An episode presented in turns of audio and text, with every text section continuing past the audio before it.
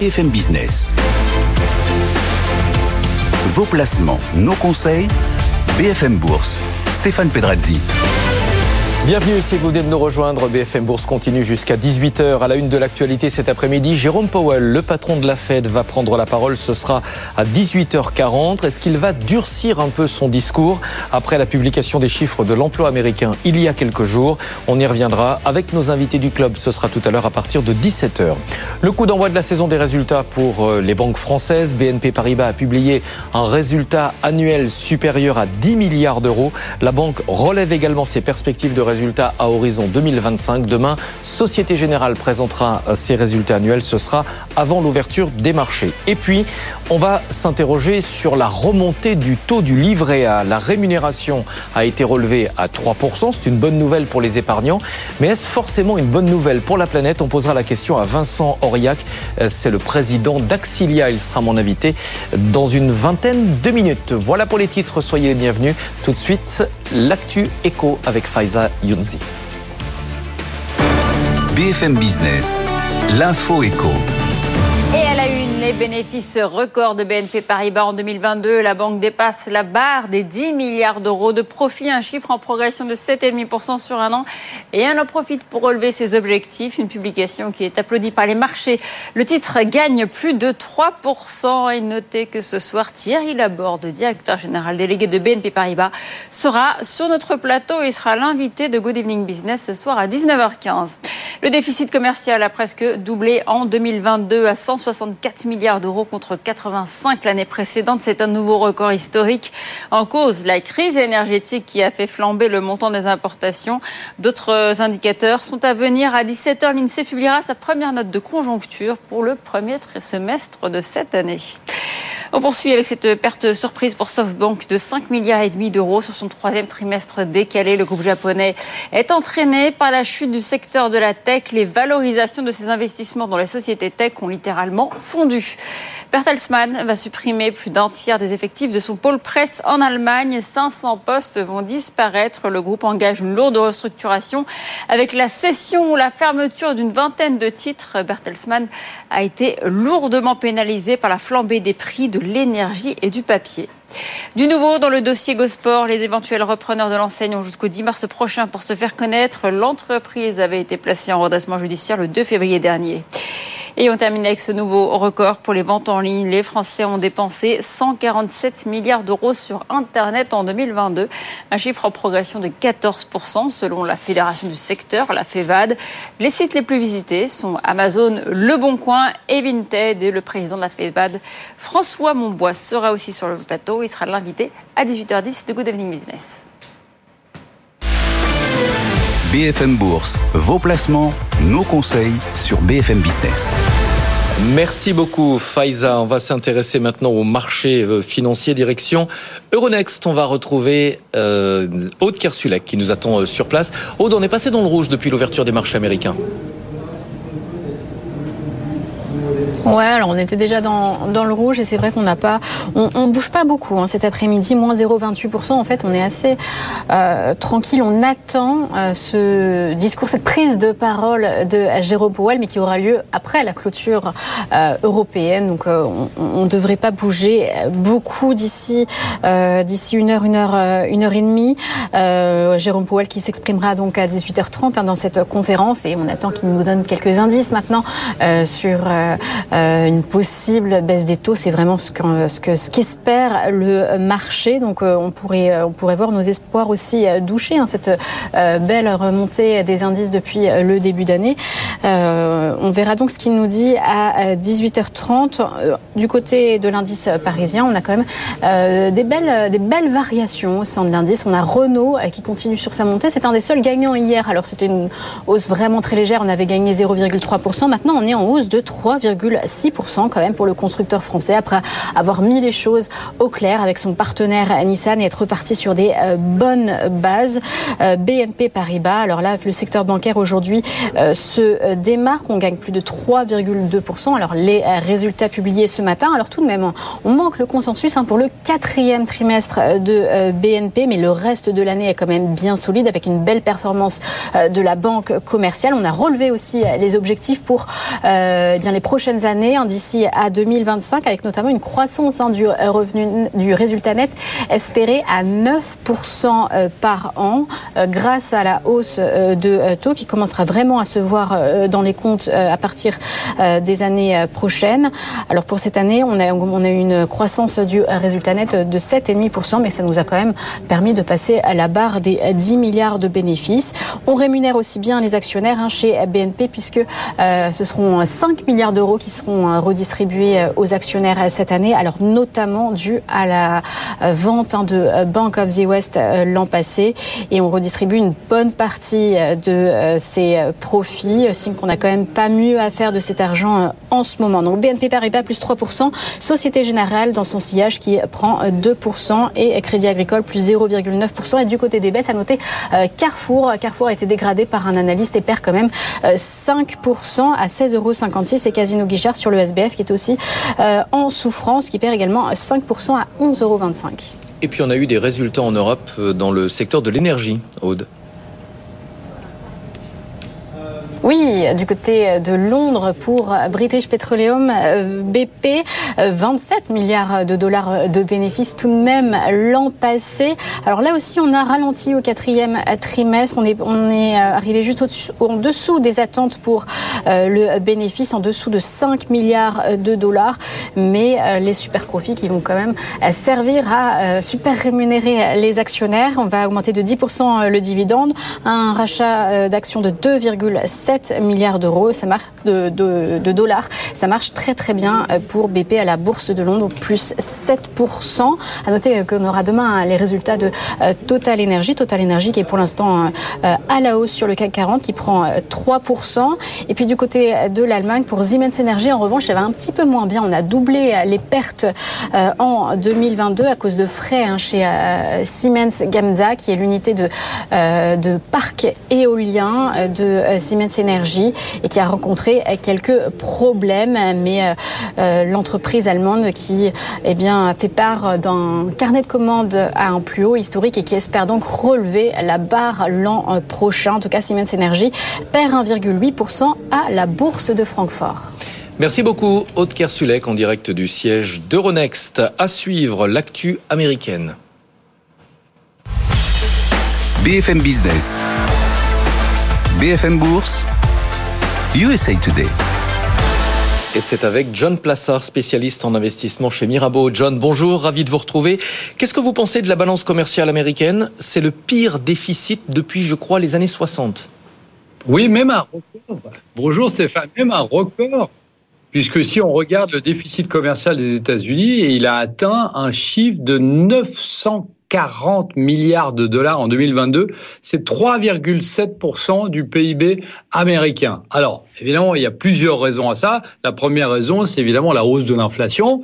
Après, vous avez des prix élevés de l'énergie et ce qu'il faut remarquer, c'est très important, puisque vous savez que fondamentalement, l'idée de la Réserve fédérale, c'était de faire baisser un petit peu la croissance américaine pour qu'il y ait moins de demandes eh bien, c'est une forte demande qui a fait exploser eh bien, ce déficit commercial. On a vu des importations à un niveau jamais atteint. Et ce qui est aussi intéressant de noter, puisque, vous savez, on est vraiment dans le cœur des relations entre les États-Unis et la Chine, eh bien, le déficit avec la Chine s'est creusé pour atteindre 382 milliards de dollars. Donc ici, on est dans une situation où effectivement les États-Unis continuent, alors évidemment il y a la question de l'inflation, ce que je disais avant, mais continuent de demander, continuent à avoir faim, entre guillemets, de consommer. Et le, comme vous savez, la consommation, c'est 73% du PIB américain. Donc pour l'instant, ça tient. Et pour l'instant, c'est pas une indication qui est à même de nous dire que les États-Unis vont rentrer en récession ces prochains mois.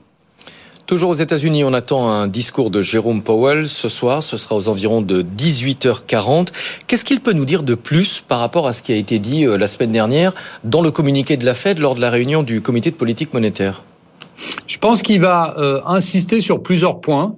D'abord, le premier point, ça va être de répéter une nouvelle fois que les travaux qui ont été faits là, euh, qui ont été effectués par la Réserve fédérale américaine, c'est-à-dire concrètement la hausse des taux, eh bien, a un impact sur l'économie et va continuer d'avoir un impact sur l'économie tout au long de l'année. Et la deuxième chose qui va répéter, euh, qui était très important, hein, on se souvient la, la, semaine passée, comme vous le disiez, lors de la réunion de la Réserve fédérale américaine, eh bien, Jérôme Powell, dans un discours qui était un des plus courts qu'il n'avait jamais fait, bien, avait avait euh, prononcé le mot de désinflation, pas de déflation, mais de désinflation à 13 reprises. Et on sait que la désinflation, c'est une situation où on passe par exemple de 8 à 6 ou 5 pas, on passe pas en zone négative. Et historiquement, eh bien, depuis 100 ans, on a eu 19 euh, périodes de désinflation et à part dans 5% des cas, eh bien, le S&P 500 a fait une progression de 14% en moyenne sur un an. Et on a vu que, notamment là, on a les sociétés de croissance qui euh, fonctionnent très bien. Donc, s'il devait répéter une nouvelle fois qu'on s'approche ou qu'on est dans cette période de désinflation, eh bien, ça pourrait être très positif pour les marchés. Mais je vous rappelle quand même une chose, c'est que on a plusieurs membres euh, de, euh, de, de, la, de la Fed qui ont parlé aujourd'hui et hier, et eux ont répété que le travail n'était pas encore fait, l'inflation était toujours trop élevée, donc il fallait surtout pas parler de baisse de taux. On va parler des résultats d'entreprise, résultats de Disney qui seront publiés demain soir. Pourquoi est-ce que cette publication est, est cruciale, John? Ben, c'est très important pour plusieurs raisons. Déjà parce que c'est un poids lourd de la cote. Deuxièmement parce que c'est le premier trimestre, c'est-à-dire le dernier trimestre de l'année passée, qui est où on a revu à la tête Bob Iger. Vous vous souvenez, Bob Iger, c'était celui qui avait dirigé le groupe entre 2005 et 2020. Et après, euh, on a vu une personne qui était restée à peine deux ans, qui s'appelle Bob Chapek.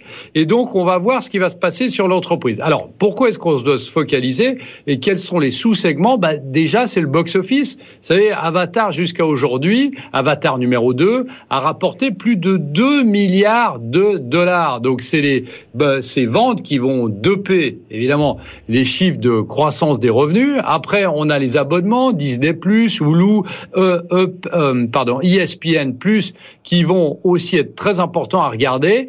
Et puis, dernière chose qui est aussi importante, eh bien, c'est les parcs à thème. Les parcs à thème, vous savez, c'est la vache à lait de Disney. Et surtout, on sait que les prix des entrées ont été augmentés en fin d'année pour compenser, évidemment, l'inflation. Donc, on va voir si les gens ont toujours profité des parcs aux États-Unis et partout dans le monde et si cette inflation au niveau des billets a eu un impact sur les ventes. Donc très très important parce que ça va nous donner un, euh, sentiment sur la consommation américaine et sur l'impact de l'inflation sur la consommation américaine.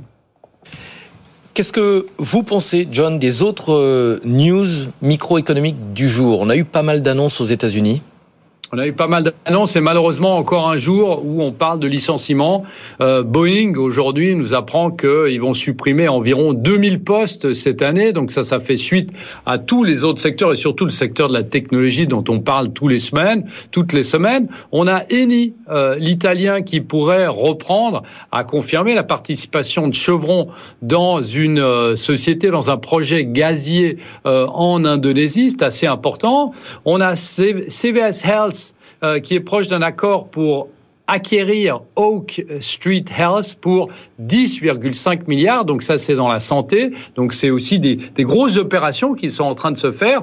Au niveau des résultats, on a Activision Blizzard qui a fait état d'un chiffre d'affaires meilleur qu'attendu. Mais vous savez, euh, dans les revendeurs de jeux vidéo, ce qui est très important, évidemment, c'est la publication de nouveautés. Et là, on a la nouveauté dans le jeu vidéo Call of Duty, le dernier qui est sorti, qui est un succès. Et donc, qui a fait euh, eh bien euh, les, le succès euh, d'Activision Blizzard au dernier trimestre de l'année passée. Et puis dernière chose qu'on a noté, les deux dernières choses, eh bien c'est la, la société Baidu aux États-Unis, le moteur de recherche qui est en train d'essayer de concurrencer Microsoft et vous savez le fameux robot qu'on peut interroger qui s'appelle Chat GPT de OpenAI et il se dit aussi que Google serait sur les rangs pour concurrencer Microsoft. Donc, euh, on voit que dans l'intelligence artificielle, il y a évidemment un, ça, il y a, un intérêt toujours qui, qui se poursuit. Et dernière nouvelle, c'est Best Bath Beyond qui baisse actuellement à la bourse de New York parce qu'ils sont au bord de la faillite et ils recherchent absolument un milliard de dollars. Sinon, évidemment, ils vont aller en ce qu'on appelle Chapter 11 aux États-Unis et ils seront au bord de la faillite. Donc, euh, on regarde ce dossier avec énormément d'intérêt, Stéphane. John, on va revenir sur cette annonce de, Google, d'Alphabet. On a l'impression que les choses euh, s'accélèrent vraiment dans l'intelligence artificielle. Euh, est-ce que c'est le relais de croissance qu'on attendait dans la technologie? On a vu que le métaverse n'avait pas tenu ses promesses. C'est un euphémisme. Est-ce que le nouveau Graal, c'est l'intelligence artificielle pour la tech? Bah, D'une certaine manière, oui, mais ce qu'il faut faire attention, c'est en termes de, euh, en de, prévision. C'est-à-dire, le métavers, c'est quelque chose qui va fonctionner, mais ça prendra beaucoup plus de temps et tout le monde, euh, tous les investisseurs s'étaient excités sur, notamment Facebook, qui avait changé de nom en devenant Meta et en, prévoyant que le métavers serait euh, tous les jours, arriverait rapidement chez la ménagère et chez le ménager. Et donc, ici, on est dans une situation où l'intelligence artificielle devient de plus plus en plus euh, quelque chose qu'utilisent les entreprises, mais pas seulement euh, d'une manière gadget, c'est aussi dans le marketing. On peut dire que la, l'avenir, c'est texte ou vidéo. Vous savez, vous pouvez écrire une, euh, un texte et, et juste mettre un visage qui va bouger sans qu'il y ait la personne qui soit présente, qui est aussi un des développements de l'intelligence artificielle. On sait que les sociétés pharmaceutiques aussi utilisent beaucoup l'intelligence artificielle, mais effectivement, on a l'impression l'impression que dans la thématique, pas dans la croissance, mais dans la thématique, ça devient un peu une histoire de bulle, puisque plus on prononce l'intelligence artificielle, plus les investisseurs sont intéressés par la, par la thématique. Donc faire un petit peu attention, et euh, c'est évidemment quelque chose qui va perdurer ces prochaines années, mais très intéressant de regarder que alors que vous aviez certaines personnes qui disaient que Microsoft était les leaders, et notamment sur les moteurs de recherche à travers OpenAI et ChatGPT, ben on voit qu'immédiatement, eh Google et Baidu notamment sont euh, sur les rangs pour prendre des parts de marché à Microsoft. Merci beaucoup, John Plassard, spécialiste en investissement chez Mirabeau. La séance aux États-Unis, le Dow Jones perd 0,4%, le Nasdaq 0,17% et à la Bourse de Paris, c'est le rouge qui l'emporte désormais 7114 points pour le cas qu'il abandonne 0,3%. Il est 16h18. BFM Business. BFM Bourse. Partageons nos valeurs. Conséquence de l'inflation et de la remontée des taux, la rémunération du livret A a été relevée à 3%. C'est une bonne nouvelle pour les épargnants, mais est-ce vraiment une bonne nouvelle pour la planète? On va ouvrir le débat avec Vincent Auriac, président de Axilia. Bonjour Vincent. Bonjour Stéphane. Ravi de vous retrouver. La, la remontée des taux, on va peut-être rappeler le contexte? Oui, la remontée des taux, bah, c'est des taux désormais à 3% sur le livret A. Euh, c'est une remontée des taux qui profite à tous les placements monétaires. C'est valable aussi pour les SICAV, les fonds communs de placement. Euh, donc c'est très bien aussi pour ceux qui souhaitent placer leur argent en attente d'investissement sur le marché. C'est une rémunération qui est positive. C'est pas l'inflation euh, qui, est au double, mais c'est quand même 3%. C'est mieux que rien. Mm. Et sur ce point, la BCE est, aux aguets, elle surveille. Oui, la BCE, depuis euh, maintenant euh, un peu plus d'un an, euh, a indiqué son attention très forte portée au sujet du climat, c'est-à-dire où est-ce qu'il y a du risque climatique dans les bilans bancaires. Ils, ont, ils font beaucoup d'études pour regarder à qui est prêté l'argent. Est-ce que c'est pour effectivement développer des projets liés aux énergies fossiles? Ils ont étudié comme ça 186 banques dans 20 pays, 25 000 milliards d'euros qui ont été passés à la loupe. Malheureusement, le constat est est assez négatif. 60% des banques ne sont pas correctement équipées, selon elles, pour faire face à ce risque. En quoi est-ce que les livrets sont impliqués euh, Comment est-ce qu'ils contribuent au financement de l'économie? Bah, En fait, tous les placements euh, sont impliqués. Tous les placements flèchent de l'argent quelque part et les livrets ne font pas de, différence euh, à ce titre-là. Le livret A place l'argent. Alors, on a souvent en tête que le livret A, c'est le logement social. C'est ce qu'on dit tout le temps. C'est ce qu'on dit ça, ça finance le logement social. Il y a, c'est pas facile de trouver l'information. Je ne l'ai pas trouvé sur le site de la Banque de France. Je ne l'ai pas trouvé sur le site de la Caisse des dépôts. Euh, il faut faire des recherches. Il y a une application qui s'appelle Rift qui a fait des gros travaux là-dedans, qui a interrogé les établissements. Et le logement social, en l'occurrence, si on prend 100 euros déposés sur un livret, il y a 21 euros qui va vers le logement social que 21 euros. Tout le reste, c'est autre chose. Le financement des PME, la transition écologique, euh, les grandes entreprises, etc., etc. Et il y a même, euh, Stéphane, c'est ce que nous dit Rift, 16% qu'ils n'ont pas réussi à identifier. On ne sait pas exactement où est l'argent. Quel est l'impact climatique? On se dit que si, 20%, un peu plus, euh, sert à financer le logement social, euh, le reste euh, peut contribuer au réchauffement? Oui, alors le reste contribue. Donc on n'a pas de chiffre exact, mais on peut faire des estimations, parce qu'on connaît les grandes classes d'actifs dans lesquelles vont l'argent. là encore, il faut qu'on s'appuie pour l'instant sur le travail d'ONG, notamment des gens comme Oxfam, appuyés par Carbone 4, de Jean-Marc Jancovici, bien connu, qui ont fait des travaux il y a déjà deux ans, et qui nous donnent les kilos de CO2 qui sont embarqués euh, à travers les bilans bancaires dans les prêts qui sont faits. Hein, donc on remonte par capillarité. Et donc ils nous disent que euh, cette, ce, ce poids de CO2, ça va entre 120 kg pour 1000 euros à 650 kg pour euh, ces mêmes 1000 euros. 120 kg, c'est en bas de l'échelle donc le crédit coopératif et la nef qui ont les empreintes carbone les plus faibles. Et à l'autre bout, on a en numéro un, entre guillemets, euh, la Société Générale à 650 kilos derrière chaque millier d'euros déposés sur un, sur un livret bancaire, dans un bilan de banque en l'occurrence. Et on tombe ensuite à 500 euh, et quelques pour la BNP, 440 pour le Crédit Agricole. Voilà. Et on sait si ces chiffres se sont améliorés au fil des années ou, est-ce qu'on n'a pas d'indication? Alors, euh, ils vont s'améliorer. On n'a pas d'indication, mais ils vont s'améliorer puisque euh, les banques, comme tous les acteurs économiques, sont dans une trajectoire de décarbonation. Ils doivent aller vers le zéro émission en 2050.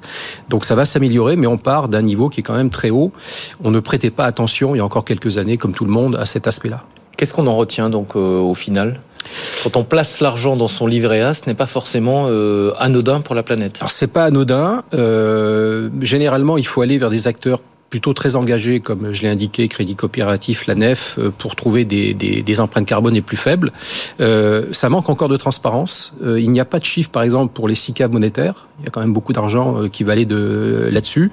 Et on ne peut pas comparer tous ces livrets entre eux. C'est-à-dire que quand que quelqu'un vous annonce, c'est un peu à la mode en ce moment, des taux boostés avec des, effets de bonus. Bon, un taux qui est très intéressant, mais on ne sait pas où va l'argent. Il n'y a aucune, indication là-dessus. Et ça serait quand même très très sympa que, comme pour les voitures ou comme plein de produits aujourd'hui, on est un, score carbone, on est une empreinte carbone qui permet de différencier chacun des placements et de se dire tiens, mes 1000 euros, je les mets plutôt là parce que ça me plaît euh, le fléchage qui est associé à ça plutôt qu'ailleurs. Mais est-ce qu'il faut euh, culpabiliser euh, les épargnants? Non, faut pas les calculer. Peut-être les informer davantage? Voilà, c'est ça. C'est de l'information, c'est de la transparence, et ensuite c'est le, client qui choisira parce qu'il aura, euh, il aura des attentes euh, particulières et chacun ira au bon endroit. C'est votre travail chez, chez Axilia, mais comment est-ce que vous expliquez que ces chiffres soient parfois difficiles à trouver? La réglementation a commencé par ce qu'on appelle les OPCVM, les organismes de placement. Un livret, c'est pas un OPCVM. C'est pas un fonds commun, c'est pas une SICAV. Donc la réglementation, c'est ça qui est un peu euh, compliqué. La réglementation fonctionne par silo. Donc elle regarde certains, euh, certaines branches des placements. L'assurance vie, on connaît pas l'empreinte carbone de l'assurance vie. Il y, a 1000, il y a 1800 milliards dessus. C'est plus que les livrets. Il y a que 1000, entre guillemets, que 1200 milliards sur les livrets. Euh, voilà. Donc il y, a, il y a plein de pans où on a encore besoin de transparence et de manière à, ben, peut-être à éveiller les, les, les, consciences et puis à flécher l'argent. Mais d'une manière générale, c'est très compliqué dans la finance. Ouais, c'est l'empreinte carbone des banques euh, est extrêmement complexe à calculer C'est compliqué. Je pense que euh, dans les semaines à venir, on aura probablement des publications au 31-12-2022 euh, de nouveaux chiffres qui iront dans le bon sens. Mais c'est vrai que voilà, cette information n'est pas là. Et donc, moi, j'appelle d'ailleurs à, ce que tous, tous les acteurs, hein, que ce soit les, les banques, les néobanques, publient de plus en plus cet indicateur. Parce que nous, en tant que conseillers financiers, la réglementation, là, nous a pas oublié. Depuis le 1er janvier, on doit demander à nos clients où est-ce qu'ils veulent mettre leur argent, quelles sont leurs attentes éthiques extra-financières? Et cet indicateur de, climatique, c'est un indicateur euh, neutre euh, qu'on peut euh, utiliser et on n'a pas l'information. Donc si le client me pose la question, bah, je ne peux pas lui répondre. Oui.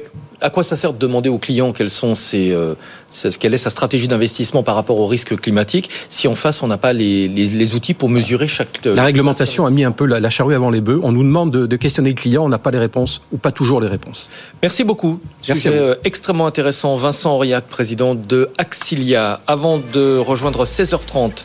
On va faire un tour d'horizon des, marchés. La Bourse de Paris perd 0,25%, 7119 points. On s'est stabilisé sur cette baisse quelques heures avant les déclarations de Jérôme Powell. Le président de la Fed parlera tout à l'heure, un petit peu après 18h30. On verra comment il intègre les chiffres de l'emploi américain qui ont été publiés vendredi et qui pourraient inciter la Fed à avoir un discours un petit peu plus dur sur la question des taux d'intérêt. La Bourse de Paris, toujours les mêmes valeurs qui se distinguent. Renault à la hausse, après évidemment la renégociation de l'alliance avec Nissan. Renault progresse de 3,5%, c'est la meilleure performance. BNP Paribas bien orienté, 2,7% de hausse. La banque a publié un résultat annuel de plus de 10 milliards d'euros. Elle relève également ses perspectives de résultats pour 2025. Le secteur bancaire sera encore à l'honneur cette semaine avec demain les résultats de Société Générale. Et puis à la baisse, plusieurs valeurs. Carrefour euh, qui, est, euh, euh, qui est pénalisé par un changement de recommandation. Le titre perd un peu plus de 5%. Et puis à la baisse également le titre Airbus. Là encore un changement de recommandation. Un analyste de Berenberg estime que l'inflation risque de peser sur les marges de l'entreprise. Le titre donc toujours en territoire négatif. On marque une pause à suivre dans un instant. Ce sera les cryptos sur BFM Business.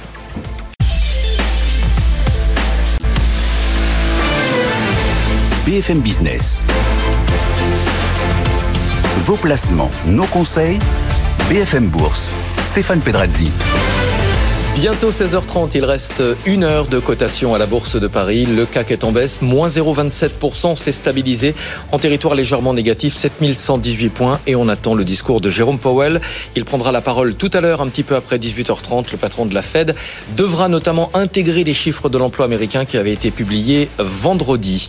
On va se pencher sur cette séance avec Mathieu Driol, analyste technique senior chez Day by Day. Bonjour. Bonjour. Merci d'être avec nous. Comment est-ce que vous regardez cette séance? Eh bien, avec un œil très très attentif sur le support à 7115. C'est pour moi un niveau vraiment clé hein, dans la lecture de l'indice CAC 40. C'était euh, une précédente résistance euh, sur le sommet du 18 janvier et sur le sommet du 27 janvier.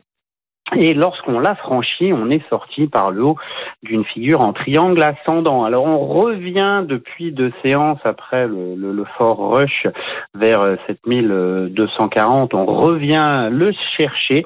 c'est tout simplement un niveau clé. Hein. Tant qu'on reste au-dessus, on peut considérer euh, les, deux petites séances de, de, de, consolidation comme étant, on va dire, une simple respiration dans une lecture haussière et on conserve ce phénomène de polarité lorsqu'une résistance devient support, c'est un signe que la tendance haussière, ici, hein, depuis euh, la fin du mois de décembre, que la tendance haussière, elle est intacte. Si d'aventure ont clôturé sous ce support à 7115, on réintégrerait la figure euh, technique euh, haussière ça ouvrirait un potentiel de correction un petit peu plus important, alors 7025 et surtout 6947 points.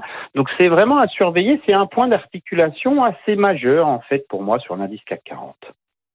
Quels sont les niveaux à surveiller? Eh bien, on a euh, donc euh, ce niveau-là. Si on part à, la baisse, il y a effectivement le support à 6947.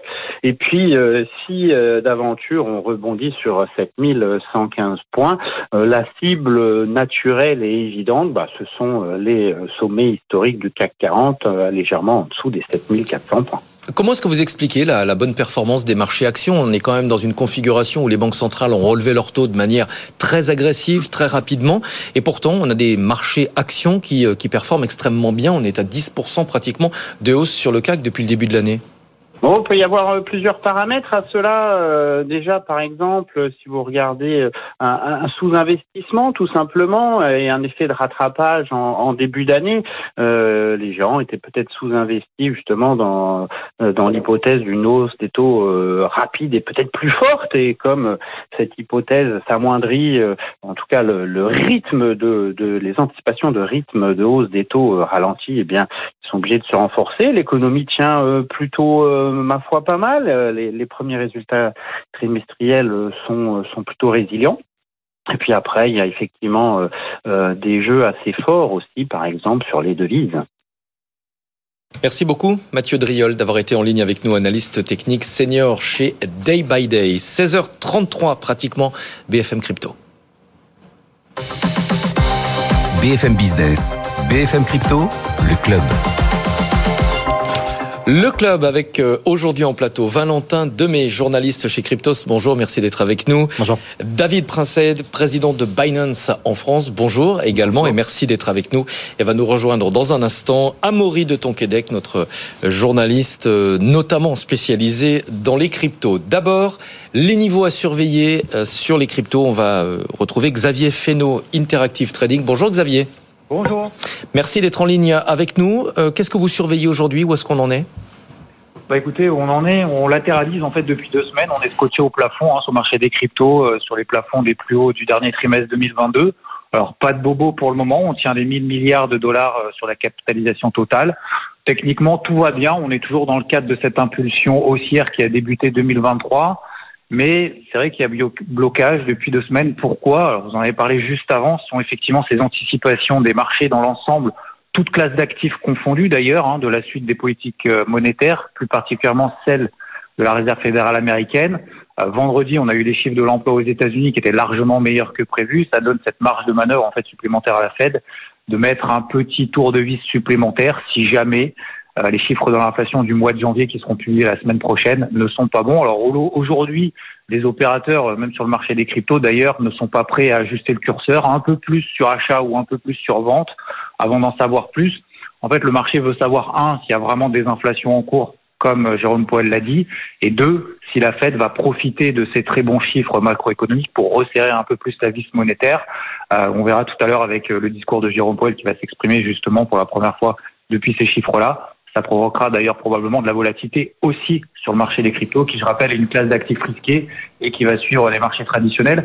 Donc en attendant ce déblocage, d'un point de vue macroéconomique, on reste encore une fois dans cette positive attitude des marchés cryptos, mais on a quand même un frein général qui a été actionné. On est dans des petits mouvements journaliers sans grandes conséquences techniques pour le moment. Et pour répondre à votre question, donc ce schéma technique qui est positif le restera tant qu'on tient sur le Bitcoin les 22 500 dollars. On n'en est pas loin, d'ailleurs on n'en est pas loin du tout. 1500 dollars sur l'Ether, c'est plus loin parce que l'Ether surperforme le Bitcoin, il monte plus vite que lui depuis quelques jours. Ça, c'est pour le court terme, pour la vraie remise en question de cette psychologie positive qui a été actionnée en ce début d'année 2023. C'est 21 000 dollars sur le Bitcoin et 1400 dollars sur l'Ether. À l'inverse, au-dessus de la tête, à quel moment est-ce qu'on va relâcher les freins pour passer la seconde? 23 200 dollars sur le Bitcoin, 1670 dollars sur l'Ether. Ça, ce sont vraiment les niveaux techniques clés que je vais suivre ces prochaines heures et ces prochains jours et qui seront à passer pour aller plus loin.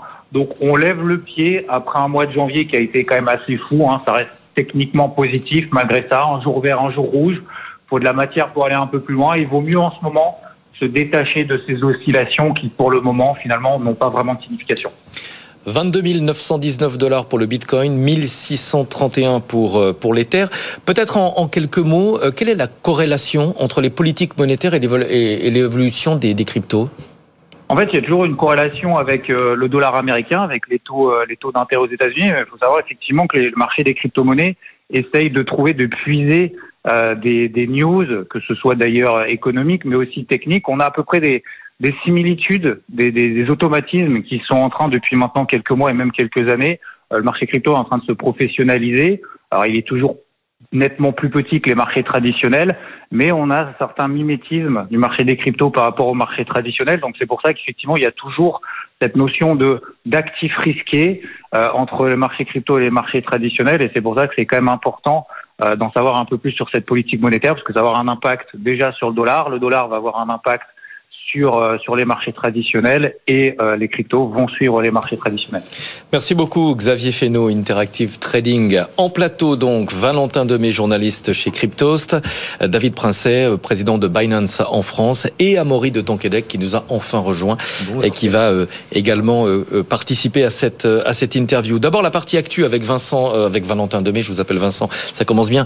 Visa se fait, va se concentrer sur les échanges entre stablecoins et monnaie fiat. Oui, c'est l'un des, des grands enjeux effectivement de l'année. On avait vu une partie de ces euh, sujets esquissés de 2022. Visa, Mastercard, les deux grands géants du paiement s'étaient positionnés avec intérêt sur les sujets du stablecoin. Et ça avance puisque euh, dans le cadre d'une conférence euh, sur, de l'écosystème Starkware, euh, qui est connu de l'écosystème qui vise à, donner grosso modo un peu plus de scalabilité à Ethereum, eh bien la, proposition de Visa vis-à-vis des stablecoins, elle est revenue sur la table. Qu'est-ce qu'on entend? Eh bien, l'un des représentants de Visa voit les stablecoins comme un, moyen euh, de outrepasser les paiements SWIFT qui sont un peu complexes et qui euh, ont des délais un peu compliqués dans, les milieux où il faut aller très vite. sur sur SWIFT, justement, l'un de ses représentants nous dit nous existons sur Swift, nous ne pouvons pas transférer de l'argent aussi fréquemment que nous le souhaitons car il existe un certain nombre de limitations sur ce réseau. Nous avons donc commencé à expérimenter d'autres manières euh, d'échanger ces flux et les stablecoins, c'est instantané. Pour rappel, c'est un token qui suit le prix du dollar. On connaît l'USDC, on connaît l'USDT qui sont euh, deux stablecoins géants qui représentent euh, plus de 120 milliards de dollars sur les blockchains et ça permet justement d'envoyer de l'argent de manière instantanée hein, sur deux adresses. Donc c'est super intéressant pour des outils de paiement comme Visa et Mastercard. Et surtout, il y a un pont très important entre la monnaie scripturale, la monnaie euh, euh, fiat qu'on connaît aujourd'hui, et les stablecoins. On entend parler aussi des monnaies numériques de banque centrale, les MNBC. Tout ça, ça va faire différents moyens de paiement avec un seul et même objectif transférer des dollars ou des euros. Et euh, celui qui sera à la, frontière entre ces trois mondes sera l'un des grands gagnants. Donc effectivement, Visa a tout intérêt à s'y intéresser. L'actus, c'est également un nouveau token qui est apparu il y a quelques jours. il s'appelle FUD c'est un acronyme. Qu'est-ce qui se cache derrière ce mystérieux token bah, Effectivement, Stéphane, c'est bien mystérieux ce qui arrive depuis quelques jours sur l'écosystème euh, crypto, euh, en partie, puisque euh, c'est justement un des, un des tokens que vous l'avez dit est arrivé il y a ce week-end, grosso modo, sur les réseaux et qui a été listé sur certains échanges et qui vise à rembourser une partie des utilisateurs qui ont subi la faillite de FTX. On se rappelle, le 11 novembre dernier, la plateforme FTX, deuxième plateforme d'échange de crypto-monnaies au monde, dépose, enfin, se place sous le Chapter 11 aux États-Unis. Euh, et donc une partie des utilisateurs perdent les fonds qui étaient positionnés dessus. On rappelle, c'est une arnaque a priori. En tout cas, le procès aura lieu le 2 octobre prochain euh, pour euh, SBF, hein, son fondateur, qui aurait a priori détourné une partie des fonds. Donc ce n'est pas propre à la blockchain et à l'écosystème des crypto-monnaies, cette arnaque-là. mais en tout cas, il y a entre 30 et 40 milliards de dollars qui ont été perdus. Et donc là, on voit fleurir depuis ce week-end un token, donc le FUD, qui a pour narratif de rembourser une partie des utilisateurs, qui a été lancé euh, à 1 dollar, qui euh, s'est échangé jusqu'à 70 dollars l'unité euh, sur les échanges cette, ce week-end, et qui vise du coup à rembourser une partie des utilisateurs. Le problème, c'est qu'on ne sait pas vraiment qui est derrière, on ne sait pas qui a intention de rembourser ses utilisateurs, ni même comment ils seront remboursés. On n'a pas de white paper, ce qu'on appelle des white papers dans l'écosystème, c'est un, document qui nous explique qui est derrière, à quoi ça va servir, une roadmap, les objectifs et comment ça va servir à financer les pertes des utilisateurs. On n'a rien de tout ça. On a bah, Dept DAO justement un compte Twitter sur euh, Twitter qui euh, émet quelques quelques tweets dans ce sens, mais c'est très flou et pourtant il est déjà en termes de capitalisation dans le top 100 euh, des crypto-monnaies les plus capitalisées avec, quand il a eu ce week-end, 70 dollars en, en, top de marché. Donc il y a un engouement autour de ce token. Attention, on ne sait vraiment pas qui est derrière, on ne sait pas du tout, et a priori ça prend pas la bonne tournure d'une vraie opération pour rentabiliser les pertes. Ça s'est déjà vu dans le passé que des plateformes émettent des tokens pour justement retrouver les fonds des utilisateurs lésés dans le, dans le cadre d'un hack ou ce genre de choses. Là, aucune personne officielle de l'écosystème FTX ou de, autour de SBF n'ont communiqué sur ce sujet. Donc attention à ce token qui se dit rembourser l'utilisateur lésé. Mais du coup, en l'absence de communication officielle, qu'est-ce qu'on fait? On reste à l'écart? On reste à l'écart, effectivement, on reste un petit peu éloigné de ce token. Euh, surtout ne pas penser qu'on va faire fortune avec. Il a démarré à 1 dollar, il est monté à 70 dollars. Ça, on peut être tenté, euh, mais attention, encore une fois, là, il n'y a pas de, euh, il y a pas, il y a des, c'est des grandes promesses, mais on ne sait pas trop qui est derrière. Restons éloignés jusqu'à en savoir plus, à mon sens. Et puis, on va parler du Lightning Network de Bitcoin, qui, lui, ne connaît pas le bear market. Eh oui, le bear market, on le voit moins ces derniers temps, ça fait plaisir. Ça fait un mois, un mois et demi que les cours remontent un petit peu, mais c'est vrai que par rapport à l'année dernière ou encore celle d'avant, euh, l'euphorie sur les marchés est un peu moins présente. En revanche, sur le Lightning Network, c'est pas le cas. Ça continue d'augmenter en termes de volume. Qu'est-ce que le Lightning Network? Bitcoin, on connaît tous Bitcoin, la première monnaie, la première crypto-monnaie du marché. C'est un réseau qui fait environ 10, euh, une transaction toutes les 10 minutes. Enfin, qui fait un bloc toutes les 10 minutes, pour être très précis. Donc, c'est un réseau qui est très puissant, très robuste, mais qui n'est pas très scalable. On pourrait lui reprocher justement de mettre un peu de temps à, à valider les transactions. Et donc, dans cet objectif, il y a une surcouche du réseau, une, une manière d'être un petit peu un layer 2, on appelle dans l'écosystème, qui s'est donné pour objectif de donner plus de scalabilité et de permettre les échanges du quotidien. Justement, pour sortir de la problématique qu'on donne beaucoup à Bitcoin et que certains ont du mal à comprendre, qui est ce n'est pas qu'un outil de spéculation, c'est aussi un outil de paiement. Et pour être un outil de paiement, bah, il ne faut pas, Stéphane, que quand vous alliez prendre votre café au coin de la rue, ça met 10 minutes à être validé. il va être froid ou Exactement, hein il va être froid. C'est l'exemple qu'on prend tout le temps. Exactement. Et donc, pour ça, il y a le Lightning Network. C'est donc un, un autre réseau Bitcoin, si on veut synthétiser un peu les choses et les simplifier un peu surtout. Et ce réseau-là, on voit quand euh, des Bitcoins quittent la blockchain principale pour aller sur cette blockchain de Layer 2.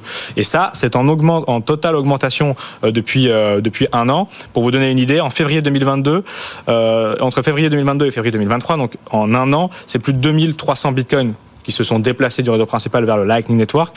Et c'est donc environ 6000 bitcoins aujourd'hui sur l'entièreté du Lightning Network. C'est donc une augmentation euh, sur, euh, ce, sur ce temps-là de 50% environ des actifs qui se sont déplacés un peu moins euh, sur ce réseau. Donc c'est assez important sur une année où Pourtant, le cours des crypto-monnaies et du Bitcoin a un peu baissé, mais cet intérêt, il est toujours présent, surtout, surtout depuis que des pays comme le Salvador euh, et des entreprises permettent justement euh, d'acheter, euh, enfin, d'utiliser Bitcoin comme monnaie légale ou dans le commerce du coin d'accepter du Bitcoin. C'est toujours ou bien souvent Lightning Network parce que c'est bien plus rapide et moins coûteux. Comment est-ce qu'on l'interprète? C'est une démocratisation de l'utilisation du Bitcoin au, quotidien? Je vois Amaury qui, qui trépigne à côté. Lui, il rêve d'une chose, c'est d'aller acheter sa baguette de pain tous les matins en Bitcoin.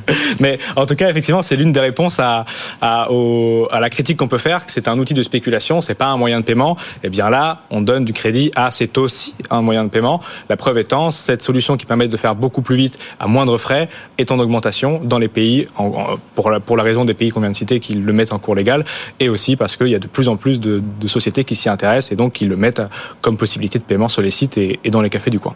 L'actualité également, c'est euh, Binance Tax. On va en parler justement avec David Princet, directeur général de Binance France. Bonjour et merci euh, d'être avec nous. Vous avez lancé Binance Tax qui permet de déclarer ses plus-values ou moins-values en crypto en France. Comment ça fonctionne? Alors c'est très simple, on va pouvoir euh, scanner l'ensemble des transactions des utilisateurs, calculer la plus-value quand elle a été faite uniquement sur la plateforme Binance. Si elle a été faite sur d'autres portefeuilles, la plateforme Binance et d'autres plateformes, il faudra prendre des outils un peu plus avancés.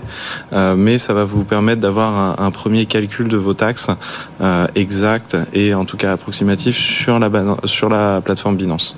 Après, si vous allez un peu plus loin dans votre utilisation, il faudra quand même utiliser euh, des outils un peu plus avancés. Moi, j'avais beaucoup américanisé, je disais Binance. Euh, Valentin, nous, on dit Binance. Vous avez des questions sur ce mécanisme, Valentin?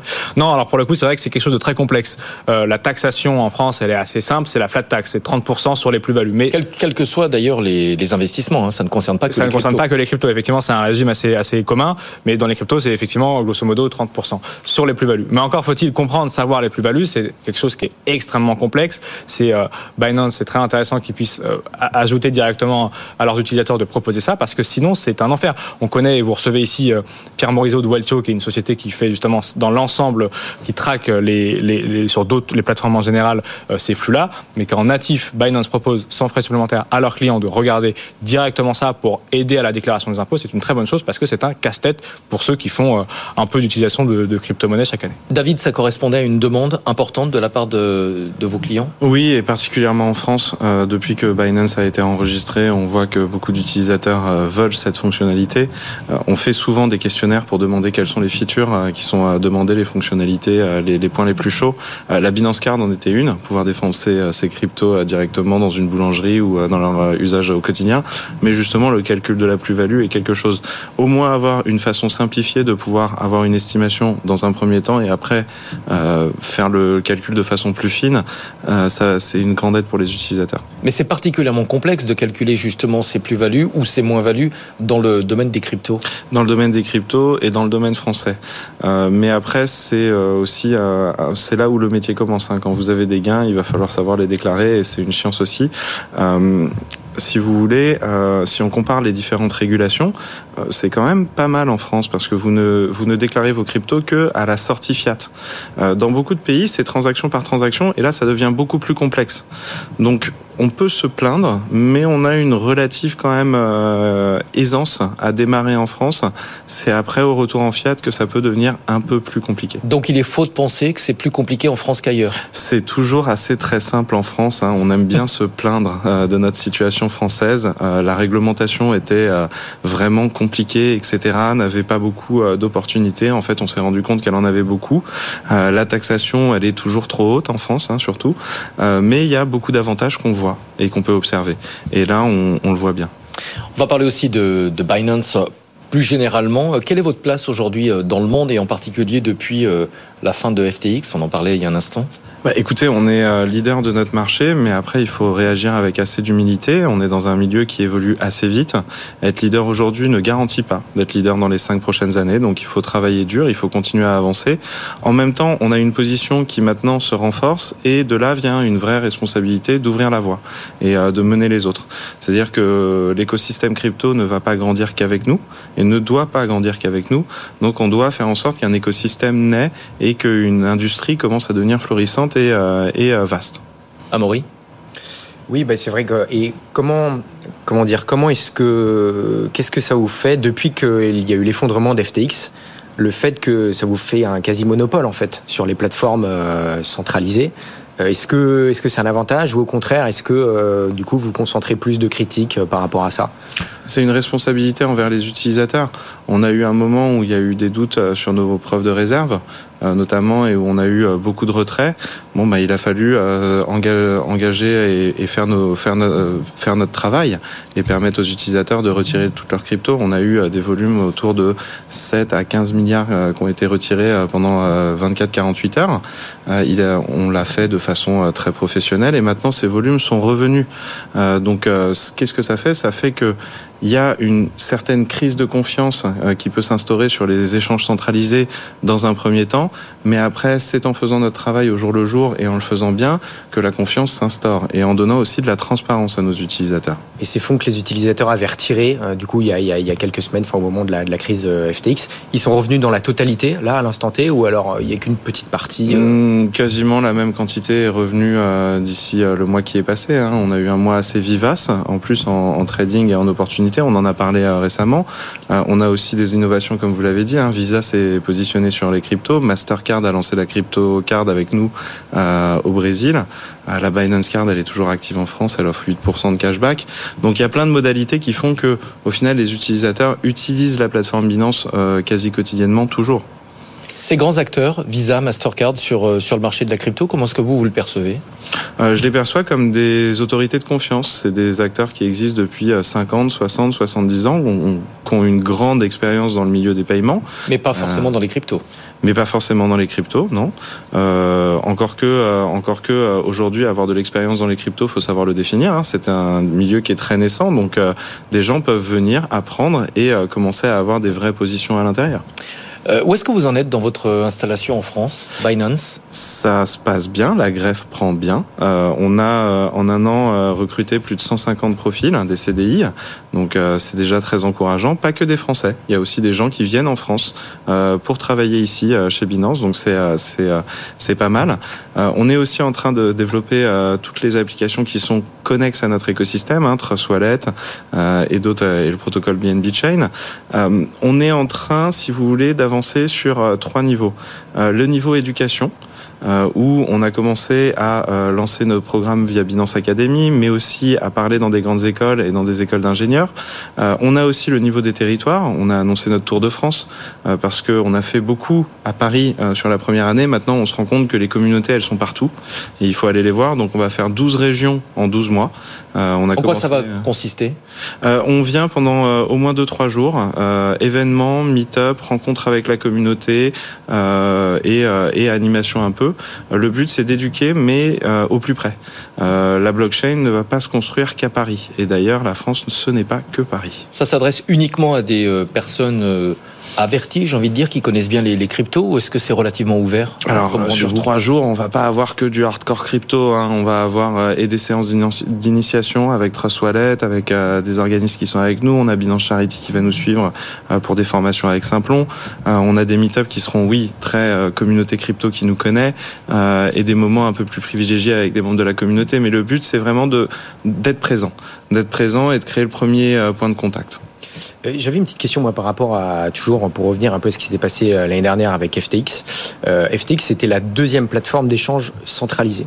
On voit que depuis ça, depuis quelques semaines, il y a un engouement autour des plateformes d'échange décentralisés, qu'on appelle les DEX, notamment autour de DYDX ou GMX.